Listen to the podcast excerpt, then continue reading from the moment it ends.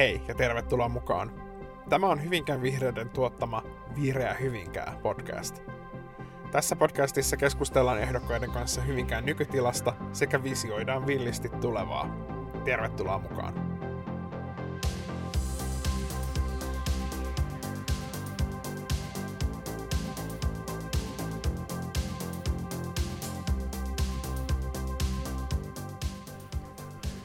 Tänään puhutaan ilmastosta, kulutuksesta ja työpaikoista. Vieraanani Terhi Korpela ja Santeri Leinonen. Tervetuloa. Kiitos. Kiitos. Mites Terhi omin sanoin? No mä oon nyt tuota toisen kauden valtuutettuna täällä Hyvinkäällä ja toiminut viime kaudella ympäristölautakunnan puheenjohtajana, sitten siviilityössä on tuolla Hyvinkään lukiossa biologia- maantieteen opettajana. Mitäs Santeri? No mä oon 20-vuotias vihreä opiskelija Hyvinkäältä Opiskelen venäjän kieltä, kirjallisuutta ja kansainvälistä politiikkaa Helsingin yliopistossa ja vapaa-ajalla toimin muun muassa Hyvinkään vihreiden hallituksessa ja Hyvinkään vihreissä nuorissa. No mutta sitten tämmöinen iso, valtava kokonaisuus. Miten ilmastonmuutosta voidaan hillitä kunnissa?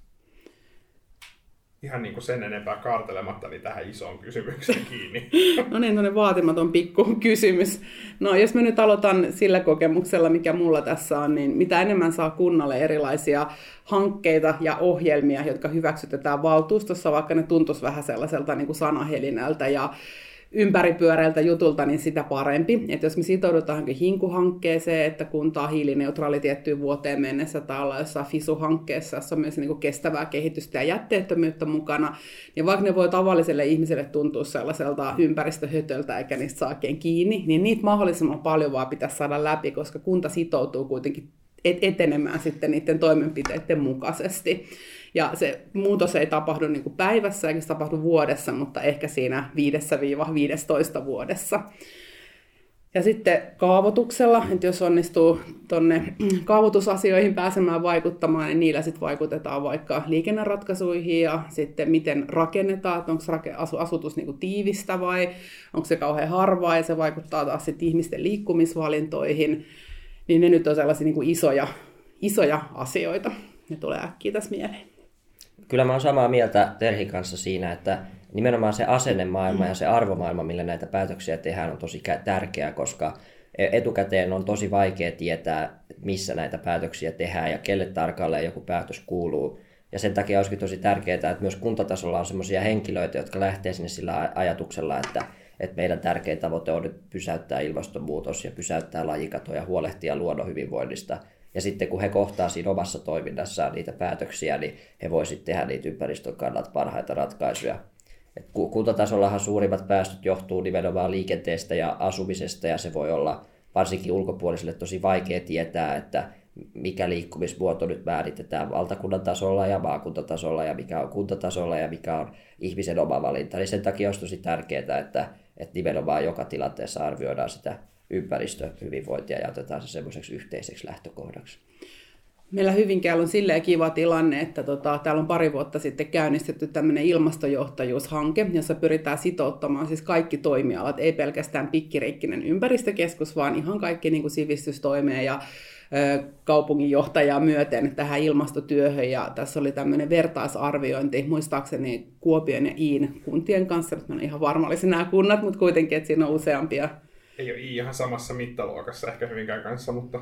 Ei, mutta kuitenkin tämmöinen niin vertaisarviointi, että myöskin muistaa tota, kunnista olisit ihmisiä haastattelemassa meitä luottamushenkilöitä, plus sitten tota, niin kuin kunnan virkamiehiä. Ja nyt tehdään sellaista ilmastojohtajuusstrategiaa, että tämä ei ole niin kuin yksittäisen ympäristökeskuksen johtajaharteilla, vaan kaikilla toimialoilla niin kuin oma vastuunsa, että kaikessa päätöksenteossa pitäisi myös nämä ilmastonäkökulmat ja luonnon hyvinvointi huomioidaan, minusta se on hyvä juttu. Mutta tämä on myös esimerkki asiasta, ensin tulee semmoinen sata sivua paksu raportti, mitään ei tapahdu, mutta sitten kuitenkin ehkä viiden vuoden päästä tulee se asenneilmapiiri, että nämä ympäristöjutut on tärkeitä ja että niistä voi tulla oikeasti säästöä ja ne voi olla myöskin niin kuin muissakin asioissa hyväksi kuin pelkästään niin kuin monimuotoisuuden näkökulmasta. Että silleen hyvinkään on tosi sitkeitä, vaikka niillä on resurssit niukkoja, niin tuolla ympäristöpuolella virkamiehet, jotka ajaa tällaista laaja-alaisempaa ympäristönäkökulmaa, että se ei ole vaan siellä kolme neljä ihmisen harteilla. Mutta se on niinku seurantaraportti, eli se ei varsinaisesti pureudu siihen päätöksenteon nykyvaiheessa. Ei ole sellaista ilmastovaikutusta esimerkiksi mukana kaikessa virkamiesvalmistelussa välttämättä vai? se, se ollaan siis sitomassa nyt seuraava kaupunkistrategiaan, että tavallaan kyllä on tulossa mukaan. Eli nyt sitten kun tuo uusi, uusi kaupungin visiostrategia, pelikirja taas päätetään, niin siihen tuli entistä tarkemmin tämä kestävä kehitys ja ympäristönäkökulma mukaan. että se, se oli hyvä asia. Ja se, mikä pitää muistaa tietysti, e, että vaikka on tehty tosi hyvää etenemistä esimerkiksi kestävän kehityksen tasolla ja, ja suuri osa virkamiehistä ja asiantuntijoista on, on yhteneviä siinä mielipiteessä, että mitä meidän pitää tehdä ilmastonmuutoksen suojelemiseksi, niin sitten kun kuntatasolla kuitenkin tämmöiset strategiat tehdään poliittisena päätöksenä, niin sitten jos sinne poliittiseen päätöksentekoon jostain syystä valikoituu sellaisia ihmisiä, jotka ei halua korostaa esimerkiksi kestävän kehityksen merkitystä, niin sitten semmoinen virkamiesvalmistelu ja asiantuntemus saattaa jäädä kuitenkin sen varjoa, kun ei voida tehdä niitä poliittisia päätöksiä, jotka muodostaa pohjan sille kaikelle kunnan toiminnalle. Juuri näin. Ja vielä tuohon, mitä Santeri äsken mainitsi tästä asenneilmapiiristä, niin musta se on melkein tärkein työ, mitä yksittäinen poliitikko voi yrittää tehdä, eli fakta- ja asiapohjalla edistää näitä ympäristönäkökulmia ja luoda sellaista niin myönteistä ja mielenkiintoista näkökulmaa, koska on tiettyjä tahoja ja ihmisiä, jotka kun niille sanoo ilmastonmuutos, niin niille tulee heti allerginen reaktio ja ne vastustaa jo pelkästään sitä sanaa, niin se myönteisen asenteen muokkaaminen, niin se on tosi tärkeää. Ja musta mun mä oon nyt kaksi kautta istunut valtuustossa, niin mun mielestä se on muuttunut jo siihen suuntaan, että ympäristö ja asioilla ja ilmastonmuutoksella on väliä myös heille, joille se ehkä niin kuin omassa elämässä on keskiössä oleva juttu. Ja se on äänestäjällekin hyvä asia, koska meidän demokratia perustuu siihen, että me valitaan meille edustajat, jotka perehtyy näihin kysymyksiin ja tekee niissä tilanteissa parhaita vaihtoehtoja, niin sen takia ei ole ehkä vaaleissakaan mielekästä pohtia just jonkun tietyn kaavoituskysymyksen tai liikennekysymyksen yksityiskohtia, jotka on pohjimmiltaan tosi teknisiä, vaan ennemminkin etsiä semmoisia edustajia, jotka ajaa sitä omaa arvopohjaa esimerkiksi ympäristönsuojelussa ja voisit tehdä niitä kokonaisratkaisuja sen tiedon pohjalta. Koska ei se ole kuitenkaan ehkä sitten yksittäisen kuntalaisen tehtävä perehtyä ihan joka asiaa kaupunkipäätöksenteossa. Juuri näin, että arvopohja oli kyllä hieno sana, minkä tässä sanoit, että ja se arvo ei muutu välttämättä yhden vaalikauden aikana, ja se on ehkä haaste tässä suomalaisessa päätöksenteossa tänään, en muista oliko ilma, tota, mielipidekirjoituksessa vai missä, mutta että tämä neljän vuoden kausi on ehkä vähän lyhyt siihen, että tulee vaikka valtuusto, joka arvostaa metsän kasvattamista, sitten tulee valtuusto, joka arvostaa avohakkuuta, metsät hakataan, ja taas tulee valtuusto, joka arvostaa metsänhakkuuta, tota, niin kasvatusta, niin sitten meneekin 300 vuotta, että se metsä on kasvanut sinne uudestaan, että sillä tavalla on osa päätöksistä voi olla vähän tämmöisiä, että valtuustokausi on niin kuin liian lyhyt. Mutta että se tavallaan ohjelmatyö sit turvaa tämmöistä poukkoilevuutta siinä mielessä, jos kaupunki sitoutuu johonkin tavoitteeseen, niin se sitten periaatteessa pitää periaatteessa pitäisi pitää, vaikka sitten jotain päätöksiä voisi valtuustosta myös tulla vähän ristiriitaisiakin.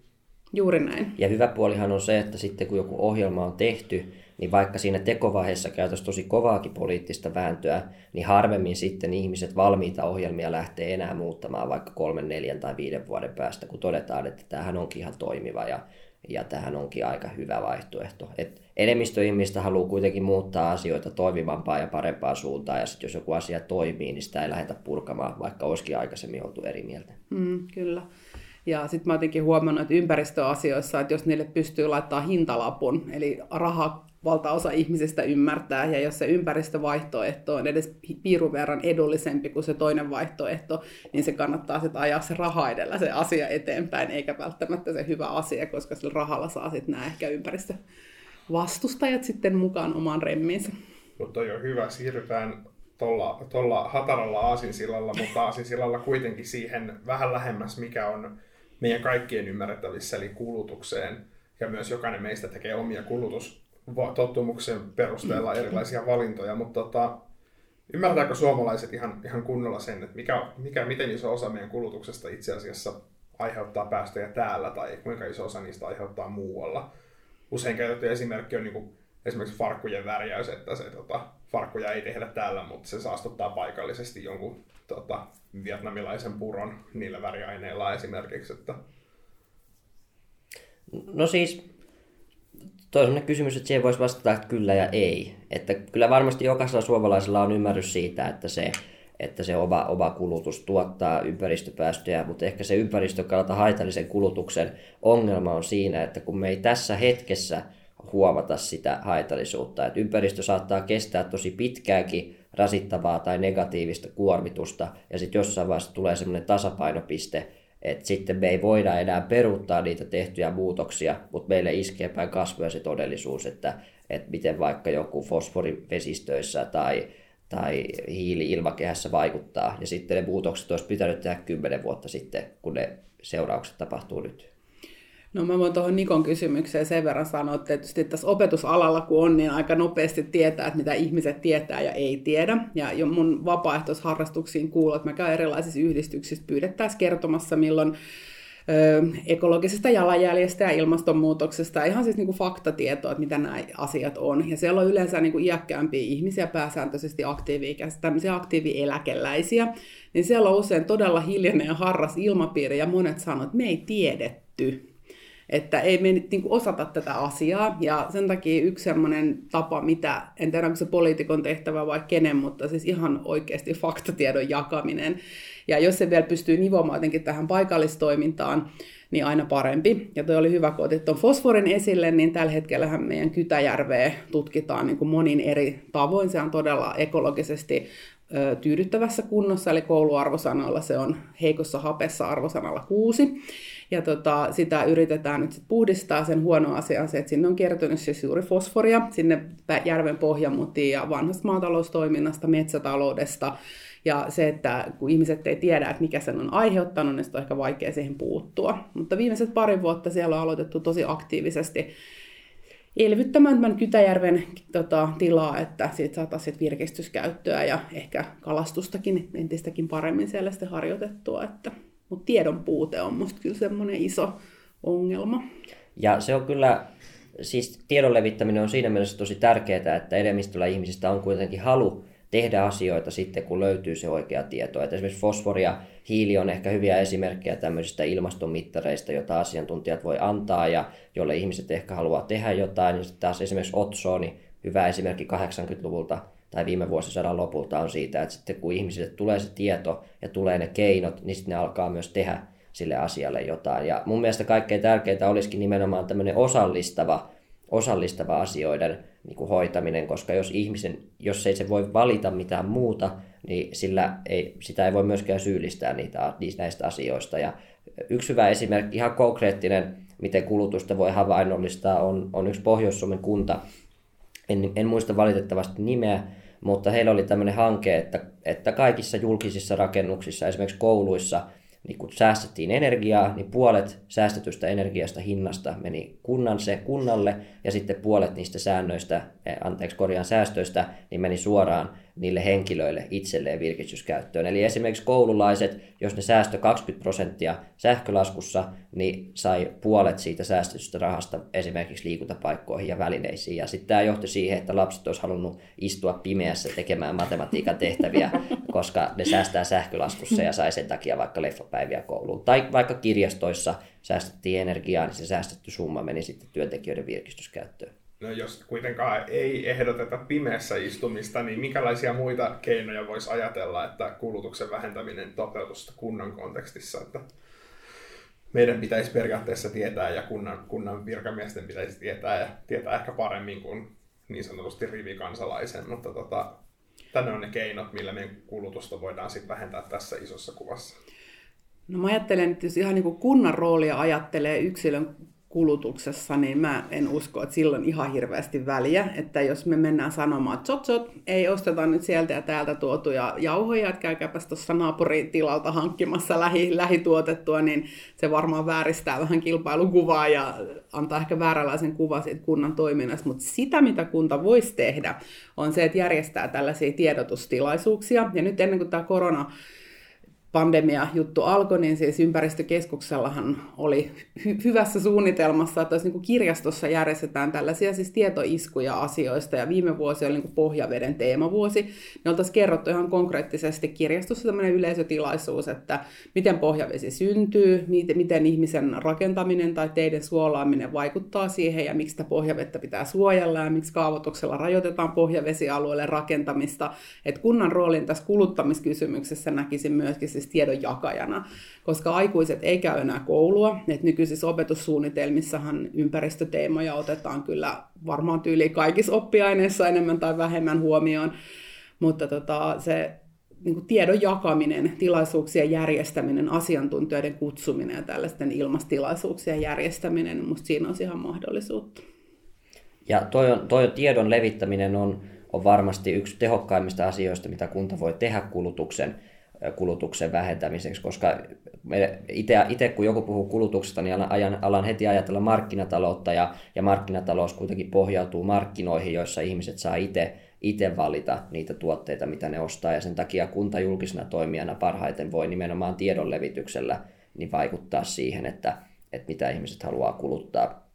Ja ehkä se, mikä ongelma meillä on tällä hetkellä, on se, että markkinoiden idea on se, että kustannukset vaikuttaa siihen ostojen tasapainoon. Ja nyt kun meidän tällä hetkellä valitettavasti esimerkiksi ympäristövaikutuksia tai sosiaalisia vaikutuksia ei ole kunnolla laskettu sisään tuotteiden hintoihin tai esimerkiksi kaupungin budjetteihin tai kilpailutukseen, niin sen seurauksena ne ympäristövaikutukset sitten ei vaikuta siihen ihmisen kulutuspäätökseen. Ja, ja tämähän on kestävän kehityksen ajatuksen pohja, että, että huomioidaan kaikessa toiminnassa myös ne ympäristölliset ja sosiaaliset vaikutukset. Ja semmoinen, mitä kunta konkreettisesti voi tehdä, niin se voi vaikuttaa omaan kulutukseensa ja tehdä esimerkiksi ympäristövaikutuksista konkreettisen kilpailutuskriteerin tai alkaa laskea ympäristövaikutukselle taloudellista hintaa ja sitten sisällyttää niihin kilpailutusarvioihin. Ja tämä on semmoinen asia, mitä valitettava harma suomalainen julkinen tai yksityinen toimija tällä hetkellä tekee, mutta se pitäisi olla välttämätöntä, jotta meillä oikeasti on tasapainoinen kuntatalous. Tästä mulle tuli vielä kaksi asiaa mieleen, miten kunta voisi vaikuttaa tähän kulutukseen hirveän pitkän mutkan kautta, mutta kaavoituksen kautta. Et Hyvinkäähän on poikkeus näistä kauppakeskussijainneista, että meillä kauppakeskus sijaitsee keskellä kaupunkia, jonka ajatuksena oli tietysti se, että ihmiset ei tarvitsisi mennä sinne autolla. Et jos katsotaan Hämeenlinnaa tai pääkaupunkiseudullakin monia tällaisia kauppakeskuksia, niin ne on kehäteiden varrella tai sellaisessa paikassa, että sinne on mentävä autolla. Ja kaavoituksessa on käsittääkseni saatu kiitosta siitä, että tehtiin tämmöinen rohkeahko ratkaisu ja keskitettiin tämä kaupallinen keskus tähän, mihin ihmiset pääsee kävelemään ja tota, pyörällä. Ja sitten tuohon kunnallisiin miten kunta itse voi toimia, niin nyt kun tämä uusi kipinälukio aloittaa toimintansa, niin siellä on nyt tehty radikaali ratkaisu, että ruokalassa ei ole tarjottimia käytössä ollenkaan mikä tarkoittaa sitä, että sieltä jää päivittäin noin tuhat tarjotin tiskikoneellista siis ajamatta. Eli siinä säästetään vuosittain kyllä paljon siis sähköä ja vettä. Opiskelijoilta tuli ensin niin kuin opiskelu- ja kunnan jäseniltä vähän purnausta, että no niin, että nythän meni hankalaksi sitten tämä ruoan kantaminen, mutta se ongelma on ratkaistu siten, että henkilöt hakee ensin lautasella ruoan ja vie paikalle, ja sitten siellä on useammassa paikassa kohdat, mistä haetaan sitten maitoja tai tuo juoma ja leipä erikseen, että, että tämmöinen pieni, pieneltä kuulostava juttu, mutta varmasti niin kuin vuoden mittaan saadaan isoja säästöjä sitten vaikka energialaskussa. Ja toinenhan, miten kunta voi ihan konkreettisesti vaikuttaa ihmisten kulutukseen, on tämmöiset hyödykkeet ja palvelut, missä kunnalla on monopoli tai missä kunta on merkitsevässä asemassa, niin kuin esimerkiksi vesi tai energia tai asuminen, niin on suoraan semmoisia, missä ne kunnan tuottamat ratkaisut tai kunnan tekemät poliittiset päätökset vaikuttaa, koska jos kaupungin esimerkiksi kaukolämpö tuotetaan ekologisesti, niin ihmiset ei ne ei niin kuin omalla, ne ostaa sitä kaukolämpöä riippumatta siitä, että onko se tuotettu kivihiilellä vai maalämmöllä vai millä ratkaisulla. Ja Hyvinkäällä on ihan hyvin hoidettu näitä asioita, mutta, niitä, mutta toki tässäkin olisi sellaista, että voisi tehdä huomattavasti enemmän, niin kuin esimerkiksi just lämmitysratkaisuissa. Se on totta. Että itse asiassa aika paljon nyt, kun tässä rupeaa tarkemmin pohtimaan, niin kunnan tasolla voi tehdä tällaisia pieniä piiloarvoratkaisuja kyllä. Että jos nyt tätä kipinätaloa ajattelen, niin siis itse olen siirtymässä myös töihin, niin siellä on esimerkiksi sähköpyörille niin latauspistokkeita ainakin kymmenessä eli 20 niin pyörätelineessä. Eli pieni kannustevaikutus, että jos tulisitkin sähköpyörällä töihin etkä autolla, niin meillä on täällä sitten pistoke, missä voit ladata pyörän työpäivän aikana. Että tällaisia ratkaisuja kyllä on ja olemassa. ja tuosta tullaan myös taas siihen kaavoituksen merkitykseen, että, että suunnitellaan sellaista kaupunkia, missä on mahdollista liikkua, liikkua ilman autoja, että, että liikenteestä vissiin puhutaan myöhemmässäkin jaksossa, niin ei mennä siihen sen tarkemmin, mutta, mutta jos, kaksi, jos alle kahden kilometrin automatkoista luovuttaisiin, niin sillä on, voitaisiin heti vähentää suunnilleen 30 prosenttia liikenteen päästöjä, ja se on taas kunnan toiminnan tulosta ja vaikuttaa siihen ihmisten kulutuskäyttäytymiseen. Toinen iso kokonaisuus liittyy työpaikkoihin, ympäristöystävällisyyteen ja hiilineutraaliin kuntaan. Onko ylipäätään mahdollista saada työpaikkoja ja toisaalta olla ympäristöystävällinen kunta? Työpaikoista on kuitenkin huutava pula usein, useissa paikoissa ja valtakunnankin tasolla, vaikka meillä on tietysti työpaikkaomavaraisuus hyvin korkealla tasolla Hyvinkäällä, mutta No mulle tulee nyt tässä taas ensimmäisenä se kaavoitus eteen ja mieleen, eli minkälaisia vaikka yritystontteja kunta kaavoittaa, mihin se niitä kaavoittaa. Hyvinkäähän sijaitsee logistisesti todella hyvällä paikalla, tästä pääsee kaikki ilmansuuntia isoihin satamiin ja olla radan varrella ja niin kuin sekä tavaran että ihmisten liikkuvuus on siis helppoa.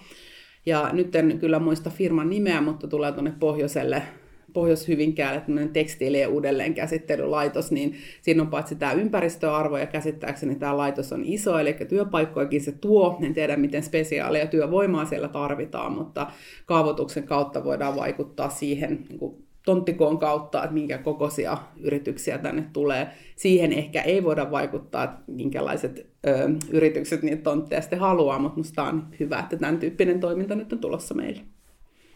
Ja toinen esimerkki ehkä tämmöistä ekologisesta, e, ekologisesta työstä ja jonkun verran ajankohtaisestakin aiheesta on etätyö, joka on, on yleistynyt koronan aikana. Ja, ja itselläni on vahva usko siihen, että tulevaisuudessa yleistyy tämmöinen hybridityö, eli semmoinen työmalli, jossa ollaan kolme tai neljä päivää töistä niin kotona tai kotipaikkakunnalla ja sitten yksi tai kaksi päivää töistä niin työpaikalla hoitamassa ne välttämättömät asiat, mitä pitää hoitaa yhdessä. Ja, ja tämmöisen hybridityön edistämisessä niin Hyvinkään on tosi hyvällä sijainnilla, koska meiltä on tunti, tunti Helsinkiin alle, eh, vähän alta kaksi tuntia Tampereelle ja sitten keskusta-alueella on tosi helppo liikkua. Eli ihmiset voisivat esimerkiksi keskusta-alueella työskennellä vaikka jossain vapaassa toimistotilassa, jolla ne saisi viiden minuutin työmatkan ja vähän rutiinia päivään, mutta samalla kuitenkin säästetään esimerkiksi niissä liikenteen kustannuksissa ja, ja liikenteen päästöissä, tai sitten toisaalta voidaan myös vähän typistää toimistotiloja ko- koossaan, kun samat ihmiset voi käyttää samoja pöytiä tai samoja tiloja, kun ne on eri päivinä viikosta paikalla.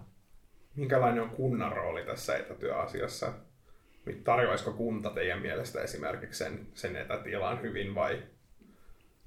No tämmöinen etätyötila, sehän voisi olla joko kunnan tarjoama palvelu tai sitten se voisi olla joku yksityisen yrityksen tarjoama palvelu. Ja Helsingissähän on jo aika paljonkin tämmöisiä työkonttoreita, joista voi vuokrata itselleen työtilaa. Ehkä kaikkein tärkeintä olisi se, että, että kunta alkaisi brändätä itseään semmoisella tavalla, että hei me ollaan tämmöinen pieni suuri kaupunki Keski-Uudeltamaalta, että tänne on hyvä muuttaa ja täällä on edellytykset tämmöiselle toiminnalle. Ja sitten ollaan esimerkiksi yhteydessä yrityksiin, että, että olisiko teidän työntekijöiden mahdollista tehdä tämmöistä hybridityömuotoista mallia, koska ennen koronapandemiaa moni yritys välttämättä halusi, halusi pitää kiinni siitä lähityöstä, ja nyt kun meidät on pakotettu siirtymään etätyöhön, niin on huomattu, että se voi olla ihan yhtä tuottavaa. Eli kunnalla on ehkä tässä semmoinen brändäys ja innovointi ja, ja semmoinen yhteydenpitovastuu ennen kaikkea.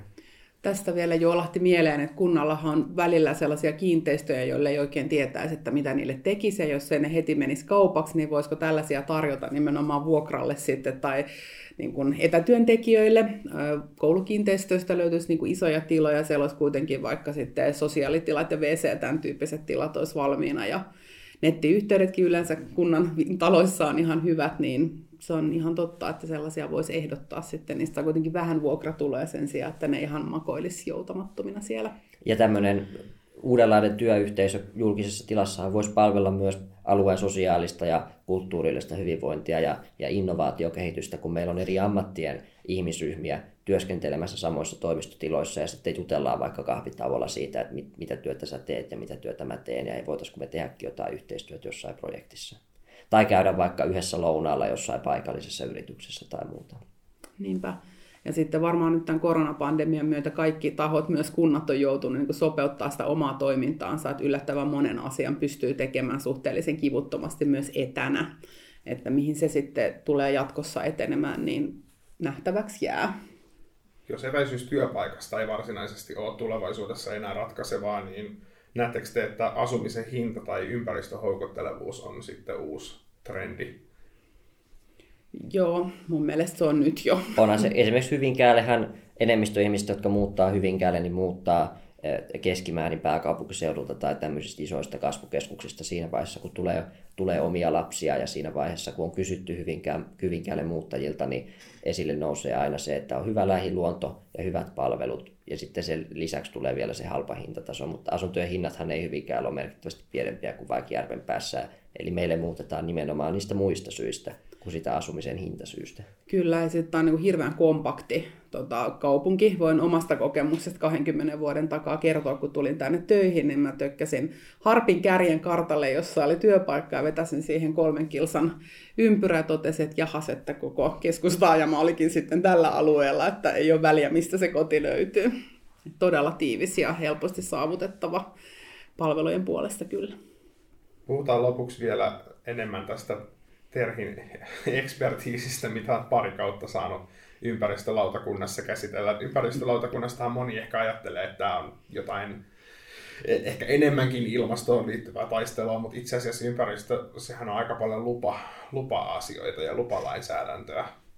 Joo, kyllä. Monissa kunnissa ympäristölautakunnan tavallaan nimike on lupalautakunta, eli sitä kautta myönnetään siis rakennuslupia, joita tällä hetkellä ei siis lautakuntaan tule, vaan ne saa rakennus, toi johtava rakennustarkastaja tehdä, jollei nyt ole mitään valtavan isoja hankkeita, niin ne usein kiertää sitten lautakunnan kautta. Ja hyvinkään onni ja kirous on se, että me sijaitaan siis sellaisella geologisella vyöhykkeellä, että täällä on hyvin himoittuja mineraaleja. Ja näitä kiviaineksia, joita muun muassa Kytäjän alueella on, niin niitä, se on niin kovaa, että niitä halutaan louhia sitten niin moottoriteiden alle ja lentokenttien alle ja todella arvokasta ja haluttua asiaa. No kukaanhan ei tällaista louhosta halua siis takapihalleen, emme me päättäjät, eivätkä varsinkaan ne asukkaat, jotka siellä kallion juurella sitten asuvat, mutta jos näihin lupiin oikeasti haluaisi vaikuttaa, niin sitten kannattaisi hankkiutua eduskuntaan ja sinne lainsäädäntöosastolle, jossa näistä niin kuin maan, maa- ja rakennuslaista päätetään. Että se, mitä täällä kunnan tasolla voidaan tehdä, niin lähestulkoon poikkeuksetta ne ympäristöluvat on myönnettävä, jollei sillä alueella jotain poikkeuksellisia ympäristöarvoja. Ja tällaisille isoille louhosalueille tehdään toki aina nämä luontoselvitykset, joko sen hakijan toimesta tai sitten jonkun ulkopuolisen toimeksiannosta, ja tota, mä oon nyt kahdeksan vuotta siellä istunut, niin yksikään, yhtäkään lupaa ei ole näiden luontoarvojen takia oltu myöntämättä. Tästä kaikista luvista on kuitenkin ilmeisesti valitettu, että tästä jonkinasteinen niin valituskierre on kaikista menossa, mutta teknisesti ottaen niin ei ole esteitä sille, että se lupa on kuitenkin sitten vähän niin kuin pakko myöntää. Kyllä, ja tämä on ollut ainakin henkilökohtaisesti vähän katkera kalkki ollut niellä silloin niin kuin ensimmäisenä valtuutettu vuosina, että kun ajattelin vaan, että jos sanoo, että mä en halua, että se lupa tulee sinne, niin se halu ei nyt kyllä riitä, että siihen ei riitä virkamiesten eikä poliitikkojen halu, että on todella vahvasti lainsäädännöllä määritetty, että millä perusteella kenelle se lupa on myönnettävä. Ja nämä tällaiset suuret ympäristöluvat, niin nehän myönnetään yleensä 10-80 vuodeksi. Ja ne lupapäätöksen tekeminenkin saattaa kestää siis vuoden tai kaksi, että kyllä niin kuin hyvin valmistellaan ja perustellaan. Mutta se, mihin sitten pystyy niin poliitikkona vaikuttamaan, niin ensinnäkin ne on asioita, mistä poliitikkoihin ollaan yhteydessä. Se on ihan ymmärrettävää, koska se liikennemelu ja louhinta melu ja kaikki tämmöinen, siis se häiritsee ihmisiä ja se luonto tuhoutuu ja se häiritsee ihmisiä. Mutta se, mihin voi vaikuttaa, on ne toiminta-ajat, että milloin siellä tehdään sitä louhostyötä ja miten se tehdään ja tota, mi- mihin aikaan ja mitä reittejä pitkin kuljetuksia voidaan tehdä, niin ne on sitten näitä nyansseja, mihin pystyy vaikuttaa. Eli sieltä yrittäjän niskaa tai kapuloita rattaisiin sitten sora, niin. sorafirmoille. Kyllä. Ja niillä on todella hyvät lakimiehet, olen huomannut tässä kahdeksan vuoden aikana, että ne kyllä yleensä tekee sellaiset hakemukset, että niistä on tosi vaikea meidänkään todella taitavien virkamiesten löytää minkäänlaisia virheitä. Eli eduskunta on siis oikea osoite tehdä valituksia tästä aiheesta. Joo, kyllä, että jos haluaa muuttaa Suomen maa- ja rakennuslainsäädäntöä, niin sitten seuraaviin eduskuntavaaleihin mielellään ehdolle ja tämän alan juristikoulutus, niin ehkä sitten rupeaa tapahtuu jotain. Ja tästä tullaan siihen, mistä puhuttiin alussakin, että kun näistä asioista päätetään niin monella eri tasolla, niin tärkeintä olisi, että, että tätä ympäristön etua ja kestävää kehitystä niin edistetään arvopohjallisesti joka tasolla ja valitaan niitä henkilöitä, jotka edistää näitä asioita parhaan kykynsä mukaan siellä, missä niitä asioita voi edistää. Juuri näin. Yksi asia, missä muutosta ehkä on jo havaittavissa, on se, että kun se louhos sitten 20 tai 25 tai 30 vuoden päästä päättyy, niin sen jälkeen lähdetään maisemoimaan sitä ja muuttamaan elinympäristöä takaisin sellaiseksi, että siellä jotain muutakin kasvaa kuin vaan tota horsmaa, niin onko tämä ihan pelkkää viherpesua vai, vai on, onko täällä niinku jotain oikeita hyötyjä? Sieltähän on kuitenkin se sora kaivettu jo pois, että hirveä reikä maassa, että Joo, se on ihan totta, että sitä maisemaahan ei niin saa takaisin. Että sinällään se ennallistamissuunnitelma on ehkä terminä vähän hassu, että jos siellä ennen oli kallio, niin sen louhoksen jälkeen siellä on monttu ja kuoppa. Ja se ennallistaminen, siihenkin annetaan usein aika tarkat ohjeet siinä lupamääräyksessä, että sitten kun se loppuu se louhoksen käyttäminen ja kiviaineksen ottaminen, niin sitten se täytyy maisemoida tämän ja tämän näköiseksi, että niistä on usein siis sellaiset kaavapiirrokset jo valmiina. Parhaimmillaan se voi olla siis hyväkin juttu. Esimerkiksi Suomiehessä on tällä hetkellä, siellä on vanha tämmöinen hiekkaa soranottopaikka, siis kymmeniä hehtaaria laajuuksilta, tosi iso alue, niin sinne on tota, istutettu, tai no, istutettu ketosirkkoja ja muuta tällaista niin kuin kuivan alueen kasvilajistoa, että parhaimmillaan sinne voidaan luoda ikään kuin uusi ekosysteemi sit sen louhostyön jälkeen. Mutta kaikkein huonoimmillaan niin sinne istutetaan käkkästä mäntyä, joka sitten juurtuu tai ei juuru sinne. Mutta mun näkemys nyt tällä kokemuksella on se, että sit jälkihoidosta yritetään tehdä parasta mahdollista. Mutta tämä on Suomessa niin paras esimerkki, miten siinä on onnistuttu. Ja se on siis luontopolkuna tällä hetkellä ja virkistyskäytössä kaikille olemassa. Ja kyllä mäkin suhtautuisin tähän ennallistamiseen sillä lailla hyvin käytännönläheisesti, että riippumatta mitä mieltä on ollut siitä alkuperäisestä louhoksesta, ja sitten kun se louhoksen toiminta päättyy, niin meillä on valtava kuoppa maassa. Ja sille kannattaa tehdä jotain, ja niin kuin Terhi sanoi, niin sillä voi olla myös sitä ympäristöä edistäviä ja, ja luonnon monimuotoisuutta ja auttavia vaikutuksia. Joo, tosin ne tulee tietysti vasta kymmeniä vuosia sitten sen niin kuin louhostoiminnan aloittamisen jälkeen, mutta sitten jos taas luonnon niin evolutiivista historiaa ajateltaan, niin se 30-40 vuotta on sitten siinä miljoonavuotisessa historiassa kuitenkin aika pieni häivähdys, että ihminen jättää jäljen luontoon, mutta se voidaan myös se arpi jotenkin auttavasti paikata niin, että se lisääkin monimuotoisuutta. Että kuitenkin meiltä löytyy kasvilajeja, hyönteisiä eläimiä ja muitakin, jotka viihtyy sitten tällaisilla kuivilla ja karuilla oloilla ja niin ei meillä luonnostaan välttämättä tällaisia pahteikkoalueitakaan niin hirveästi sitten ole täällä Mäntymetsäisessä Hyvinkäässäkään. Että... Joo, eikä missään. Ja tässä voisi nostaa esille tämän kysymyksen kohdalla niin myös luonnon monimuotoisuuden, joka ongelmana jää valitettava usein ilmastonmuutoksen varjoihin, mutta, mutta lajikato alkaa olla jopa ehkä jopa isompi ongelma kuin hiilidioksidin määrä ilmakehässä. Ja, ja harva ehkä tulee ajatelleeksi, että tämmöiset tosi arkiset niityt tai avoimet paikat tai kaupunkipuutarhat, niin voi olla tosi merkityksellisiäkin se paikallisen lajiston näkökulmasta. Ja, ja se on taas suoraan sen kunnan oman toiminnan tulosta, että miten me kohdellaan esimerkiksi nurmikkoalueita tai metsäalueita. Tässä on tosi hyvä esimerkki siitä, miten saadaan kaupunkia viihtyisämmäksi ja kauniimmaksi, mutta myös auttamalla sitten lajistoa, että vaikka kesäkukat, jotka joka vuosi herättää intohimoja, että mitkä nyt kaupungin puutarhurien omiensa kanssa on valinnutkin sitten tuonne katujen somisteiksi, niin ne voi valita myös siten, että perhoset tykkää niistä, kimalaiset tykkää niistä, muut pölyttäjähyönteiset tykkää, koska jo yhden tavallaan tämmöisen kesän aikana, niin se näkyy hyönteislajistossa, jos niillä on riittävästi ruokaa, ja myös sitten vaikuttaa, no hedelmäsatoa täällä nyt ei hirveästi ole, mutta marjasatoihin, siis mustikkaan, muihin tällaisiin hyönteispölytteisiin luonnon, luonnon marjoihinkin, niin tämä näkyy sitten positiivisena niin toi positiivinen nuotti päättää tämä keskustelu. Kiitoksia oikein paljon osallistumisesta. Kiitos. Kiitos. Tämän podcastin tuottaa Hyvinkään Vihreät ry, ja sen teknisestä toteutuksesta vastaa minä, Niko Kostia. Kiitos seurastanne.